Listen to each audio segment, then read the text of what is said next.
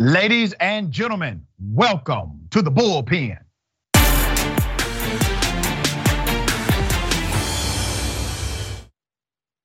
In the bullpen today, we have Mister Sean Themea, commentator, Young Voices, and chief of staff for Young Americans for Liberty. He's been all over the place, Newsmax, O A N, et cetera, et cetera. Uh, good to have you on the show, Sean. How are you? I'm doing great, Doctor Richey. Thanks for having me back. Absolutely, man. Thanks for coming back. Okay.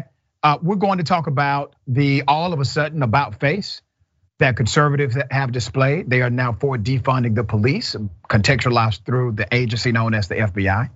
Interesting. I don't want to presume what you know, believe about this newfound dynamic with the conservative party. So if you would, give us your sentiment and I will then opine. Absolutely. Well, I love to see it. And I think that people are justified in distrusting the motives or intentions of the F B I raid of Donald Trump's home. Because if you know your history, you know that the Federal Bureau of Intimidation has been used and abused to crush political dissent and protect the elites since its founding. And defunding and abolishing the F B I, the case for it writes itself. You go back to the founding, World War One, when it was founded, Woodrow Wilson used it to arrest and spy on people who opposed sending troops to Europe. Fast forward a couple decades, the F B I is blackmailing and sabotaging civil rights leaders like Doctor King, Malcolm X, who was even complicit in the murder of Viola Liuzzo, prominent civil rights activist. The Republicans used it in the eighties to spy on hundreds of organizations who opposed the regime change and involvement of the intelligence agencies in Latin America. In the past two decades after the Patriot Act, I mean, it's gotten worse than ever. Unprecedented power to wiretap and spy on American citizens without warrants, to put them on no-fly lists, freeze their bank accounts without due process. And now we see it coming to a head, where they're going and raiding a former president's home and spying on him during his campaign. That is waking up a lot of people, and the legitimate functions of the F B I really could be done at the state level when it comes to criminal investigations. So okay. My thoughts, and I'm glad to see conservatives see, as Anthony Sabatini would put it, I think we need to gut this agency like a fish and get power back to the people. All right, so let me respond to that. Uh, first of all, let me say for the record, I have no love for the F B I, they are the police. I will let them defend themselves. Uh, and for black people, we're we're in a precarious situation because we have feckless state prosecutors who are unwilling to prosecute obvious crimes like the death of Breonna Taylor. And then the D O J comes in and does what the state agency chose not to do, do under Republican leadership. Uh, and you're right, they put Doctor King under surveillance. They made him enemy number one. And this list goes on to people like uh, Malcolm X and others. So we don't have some kind of cozy relationship with the F B I, black people historically. So I want to make sure I say that for the record. But I do find it interesting, and you must also find it ironic, that we've been telling you all for decades that police agencies, F B I included, need to reprioritize their budgets in order to fix or um, affix a criminal justice dynamic that's known as what? Public safety. That the the goal, the aim should have always been public safety, not policing, not arrest, not simple investigation, but public safety. You all said we were wrong. When we said defund the police, you all said we were wrong, that we were anti-police. We're anti-bad police, just like you would say you're anti-bad F B I. But let's be very clear. On your social media, sir, you now have a tagline. You say defund the F B I, am I correct? Yes, sir. When did you put it up? Well, I put it up right when it was hot and when people would start accepting when, the message sir? a little when more. When did you put it up?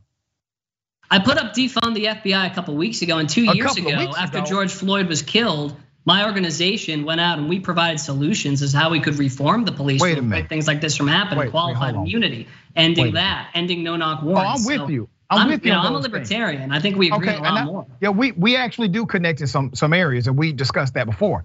But you recently put up defund the F B I. Now, are you willing to join me and say we need to defund the police? I think we need some real police reform. I do think we need to end qualified yes, immunity. Sir, I think we need to end police militarization. Defund. Wait a minute, brother. You can say defund the F B I. Cool, no problem. We need to reprioritize policing budgets in the F B I. I'm good with that. Are you willing to also say defund the police? I prefer defund the police state. I think militarized police okay. is a great problem. I mean, these people have tanks, these people are abusing rights. And I think that that's a problem. I think that the police mm-hmm. state as a whole is a greater issue. And you see defund the police, though, being targeted with a lot of proposals that don't actually defund the police as much as they do reprioritize budgets and have that spending go toward some programs that are somewhat specious and that I don't necessarily think will fix the problem. So I'm happy to say defund the police state, as I think that encompasses, you know, the whole issue. Do you think it's telling that we are now somewhat in agreement that police offices, police divisions have been utilized in an adversarial manner against humanity? Now, when we said it was happening to black folks, you all didn't ride with us.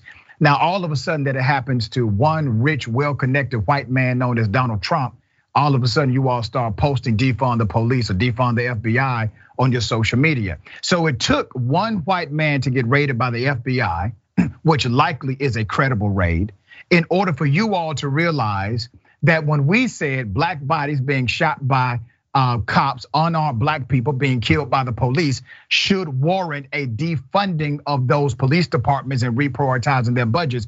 You all said that we were antithetical to police, that we were antithetical to law and order, that we were adversarial to the United States of America. So why is it that you all get to enjoy a narrative of being patriots when you say defund the F B I, but when Black Lives Matter said defund the police, you all said that we were somehow antithetical to the movement of the country? Well, you say this you all phrase, I'm not sure this you all is. I'm a libertarian. My organization came out strong for ending qualified immunity, for ending no-knock warrants, for yeah. making internal matters external. I mean, there is plenty we can do for police reform. And the greater threat, the bigger threat that affects all of us, I think, is the concentration of police military power in D C, as we see from the F B I's yeah. history. So, you know, you can talk to Marjorie Taylor Greene about what she thinks, but I'll speak for myself. And Marjorie Taylor Greene and Bernie it's, Sanders' press secretary are in agreement right now right. about defunding the F B I. And Sean, listen to me, brother.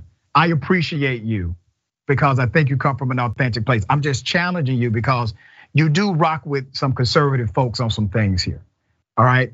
And the conservative movement, which, you know, libertarians, you, you all have some significantly conservative tendencies and friends. The conservative movement has now said, we must defund the F B I. Cool, reprioritize the budget, that's fine. But over Donald Trump, so you gotta think about this. One, if the man was holding on to classified information that he did not have any business having, and he was told to turn it over and chose not to, how do we get those documents back? How does the government get those documents back? You tell me. I think we could work with that from a robust police presence at the state level. That's not going to be in so the hands the state of police? One person in D C. Wait, and that's the you're problem. Saying the state police should have gone up into Mar-a-Lago? You think DeSantis would have approved that? You think his state director would have approved going into Donald Trump's home and grabbing those classified documents? That's what you believe?